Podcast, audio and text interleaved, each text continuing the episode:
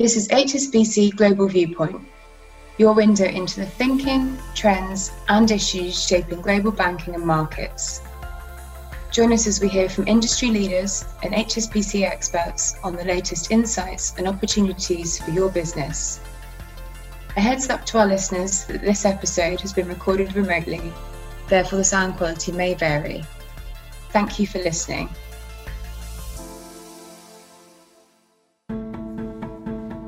Welcome to the Business Plan for the Planet podcast, a series centered around ESG insights.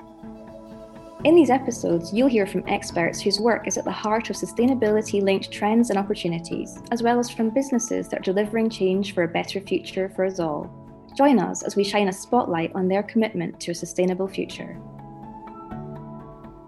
Hello, everyone, and thank you for joining us today.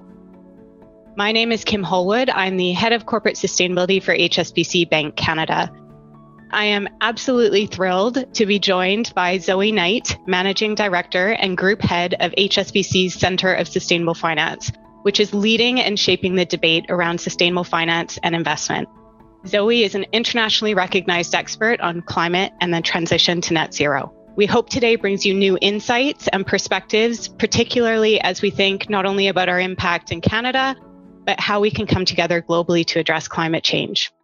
Zoe, it's always such a pleasure to have you sharing your insights. Thanks, Kim. I just want to reiterate the momentum that is in place in relation to climate change and addressing climate change in particular, and actually the role that the financial community can play in delivering climate aligned outcomes. What we're seeing is, despite COVID, we've seen an abundance of new corporate commitments stakeholder commitments such as government pledges, financial sector commitments, ourselves included, but alongside others, who are all really focused on delivering a successful economy that can limit temperature rises to less than one and a half degrees Celsius. And that's the aim and the key outcome of the Paris Agreement that was signed in December 2015. One of the areas that HSBC is particularly forward on is the Glasgow Financial Alliance for Net Zero and the Net Zero Banking Alliance. We've really been leading the charge of banks to be part of this initiative, and it's about working out what is sensible for the financial industry as a whole by the industry. So that means looking at what climate plans are, are doing, figuring out what the investment opportunities are, thinking about how we're going to record that, and look at moving that forward as an industry as a whole so that we don't have a proliferation of ideas and different approaches to thinking about how we best support our customers. Thank you so much, Zoe, for your insights on net zero and the energy transition. What is the impact of these commitments on our collective action to drive down emissions? Are they going to be enough to halt the rise in global temperatures? So, as it stands, the collective ambition doesn't translate into that net zero outcome. Key measurement of this is around country planning and country contribution as they move forward into the climate talks at the end of the year, COP26. And the, the objective there is to get all countries committing to a net zero framework or a net zero outcome by 2050, which is a bit of a stretch for many countries. So, the critical mission from a climate point of view is that the 2020s decade is the decade of urgency that we create market incentives for this shift. Great. And can you talk a little bit about the role of technology and offsets in companies meeting their net zero commitments? So, offsets is a really interesting and difficult challenge. We do need to get to a framework where we're actually taking emissions out of the atmosphere that we're already historically responsible for. So, from a year on year perspective, companies that want to be carbon neutral on an annual basis need offsets to be able to get to that position because you can make power clean and renewable, which will take your emissions down. You can try and use electric vehicles, but there are inevitably going to be some things that you just can't avoid, i.e., the plastic casing in your iPhone or whatever it might be that you have in your home, that is going to be made by an industrial process. And so, if you really want to get ambitious about the climate approach, you can start offsetting. The problem with the offsetting market at the moment is the credibility of offsets and the price of them and, and, the, and, and where they all come from. Now, there's a lot of work going on to create a blueprint of what a good voluntary carbon market would look like. And that's under consultation at the moment. And then there's other initiatives around setting up carbon markets more effectively and using the learnings from the compliance market i.e., industrial companies that are regulated and have allowances and, and trade, to work out how we can best utilize those learnings for consumers and other companies that aren't regulated by those schemes. The technology side around direct air capture and CCS is also critically important. And you know what it would be really great to see is a kind of impact curve where if you want to deploy a significant volume of investment for carbon reduction, then you can look at those technologies. If you're a consumer that might just want to buy a couple of carbon credit and not need so much volume, you can look at a different end of the kind of credit curve and be able to get involved in whichever way works for you. Great. Yeah, and certainly the role of technology and offsets is, is going to be very important for Canada for us to get to our, our net zero commitments. Um, you talk about stakeholder expectations of companies when it comes to sustainability. Obviously, those have been increasing, especially over the last year, um, with regulators and investors applying more pressure to the financial sector to address climate change. Can you speak a little bit more to some of the, the global drivers of financial sector action? Yeah, now this is the sort of heart of the matter for the financial system. So, whereas before the Paris Agreement, the emphasis was very much around absolute emission reduction, taking account of your direct emissions, what you can control and manage. What's happened since then is this shift of thinking towards a broader spectrum of, of accountability of emissions. So we've moved from the so called scope one, scope two thinking direct to scope three, which is where it's the knock on effect of how you're using the products that may well be burning a fossil fuel. For the financial system as a whole, in the past 12 months, the banks in particular are being asked to manage their climate risk and alignment more effectively, which means looking at the activities that we finance and figuring out how much of our portfolios might be related to the emissions in the activities that those companies that we're supporting are responsible for. Now, this is a massive shift in the way that the financial system has to operate. It's not straightforward. There isn't a robust methodology right now. And there are all sorts of problems around the double counting of emissions. If, for example, an industrial company is accounting for operational emissions here and we're accounting for finance emissions here, and it's the same bucket of emissions that we're looking at. Nonetheless, this kind of thinking isn't going to disappear because the whole movement of addressing climate change is now on turbocharge. So there are all of these confluence of drivers where for us it's our shareholders, our regulators, our customers that we serve, our, our, our, industrial clients that we're thinking about. Essentially, the whole economy is facilitated by a bank. And so, moving forward with how we think about this is a really big challenge. And one of the issues that we have to do to get a sensible way forward rather than a fragmented approach across the industry is really partner with and have dialogue with all of those sets of stakeholders, whether it's companies that are going to be delivering the transition in the real economy, whether it's our regulators that are worrying about climate risk and how well our capital and liquidity positions are to manage that risk, whether it's our retail customers and other stakeholders that want to see a faster move in the climate. So I think what we're seeing is this whole wave of reset around dialogue and uh, thinking that, that is trying to get us all on a sensible pathway of, of, of thinking about these issues.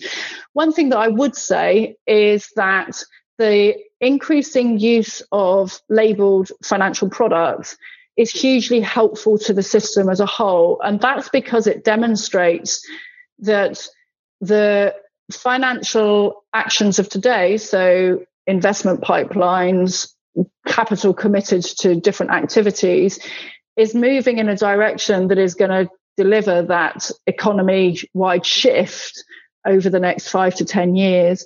And so, what I found particularly interesting is that the green bond market reached over a trillion in the last year in 2020. But not only that, the sustainability linked bond market has, has grown in prominence.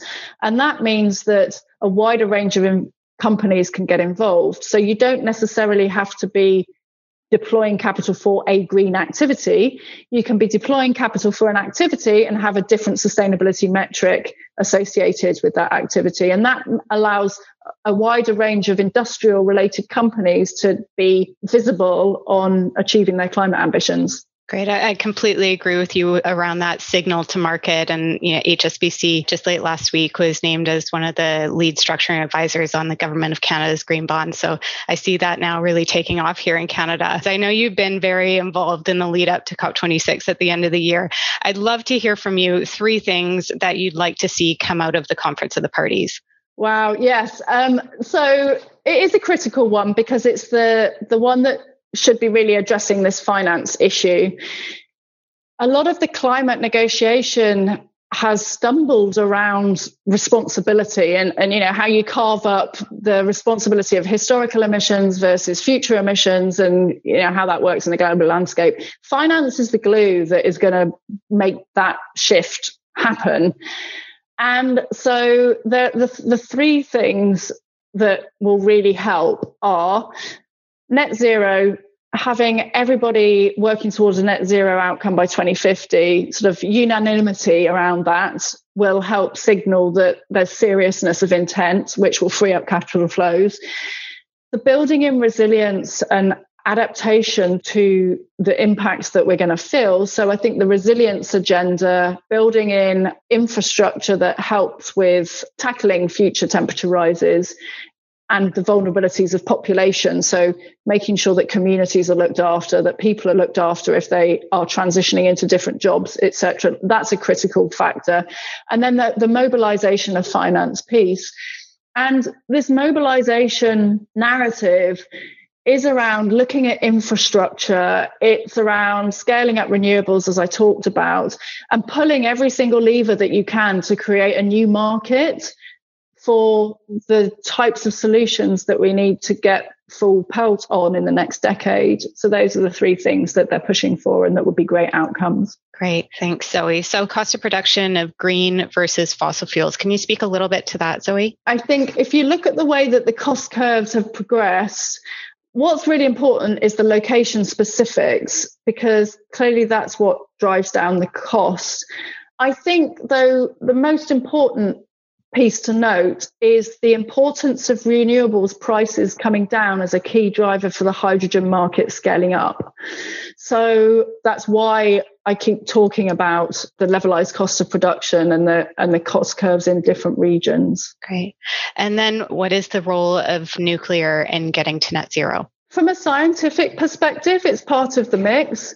In many places, it's not economically viable anymore because of the cost of decommissioning and the cost of building the facilities. So, from a scientific point of view, it's part of the modeling. What I would say is a lot of people are looking at, you know, the reliability of wind and solar. Hydrogen as a storage facility also helps with that reliability argument, as does the growth of batteries.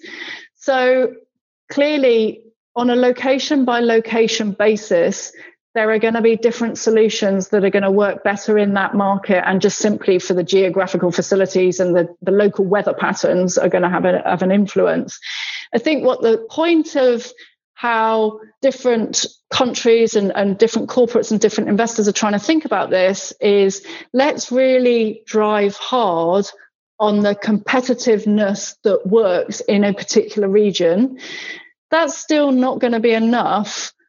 So we need to figure out what that residual piece is going to look like. And that's where carbon capture and storage comes in, the carbon offset market comes in, and the efficiency piece comes in as well. Great. And I know we've talked about the journey to net zero and all the complexities of that. When our clients look at all the talk about net zero, how should they be thinking about it? So, I mean, there's a variety of things to address. One is measuring climate impact to start off with. So, understanding the positioning, understanding a little bit about end markets. So, you know, a lot of this discussion five, ten years ago was about your own climate impact. Like, what are you responsible for in terms of how much power you use, how much travel you are part of, how much paper you're looking at? The conversation has really shifted now to what is the disruption going to be on your end market? How are you going to deliver value for shareholders in the future? How are you going to pay back your loans? How are you going to keep your employees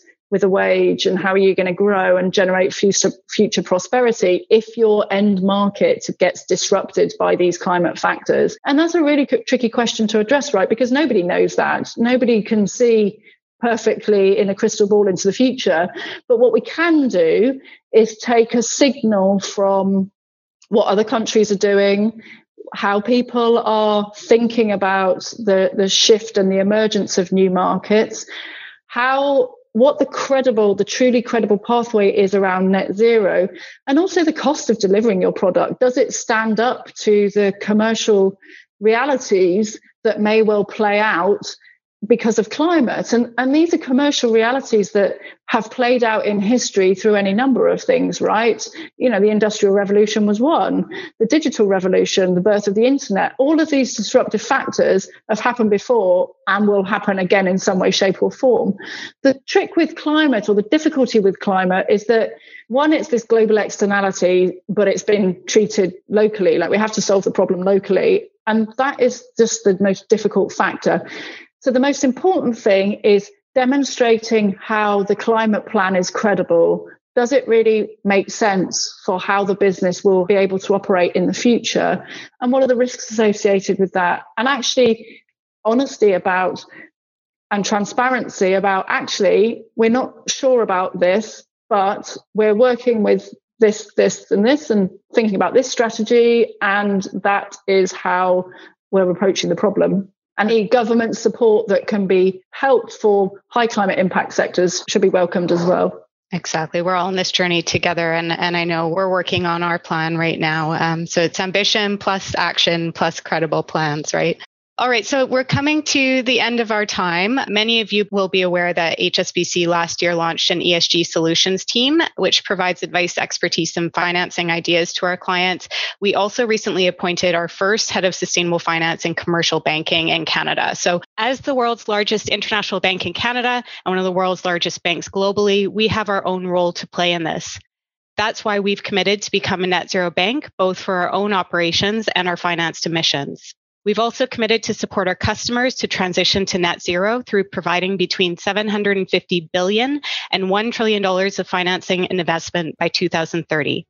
Sustainable finance is not new to HSBC. It has and continues to be one of our top priorities. And as the only major financial institution in Canada who is a founding member of the Net Zero Banking Alliance, we are well placed to tackle this climate challenge together with our customers, our communities, and our people. And with that, I want to say a huge thank you to Zoe for joining us. Thanks, Kim. It's been an absolute pleasure. This has been a special podcast in the Business Plan for the Planet series. More episodes will follow shortly, so please do keep an eye out for those. For more information on the programme, visit business.hsbc.com forward slash sustainability.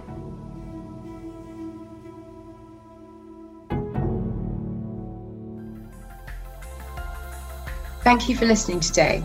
This has been HSBC Global Viewpoint, Banking and Markets. For more information about anything you heard in this podcast, or to learn about HSBC's global services and offerings, please visit gbm.hsbc.com.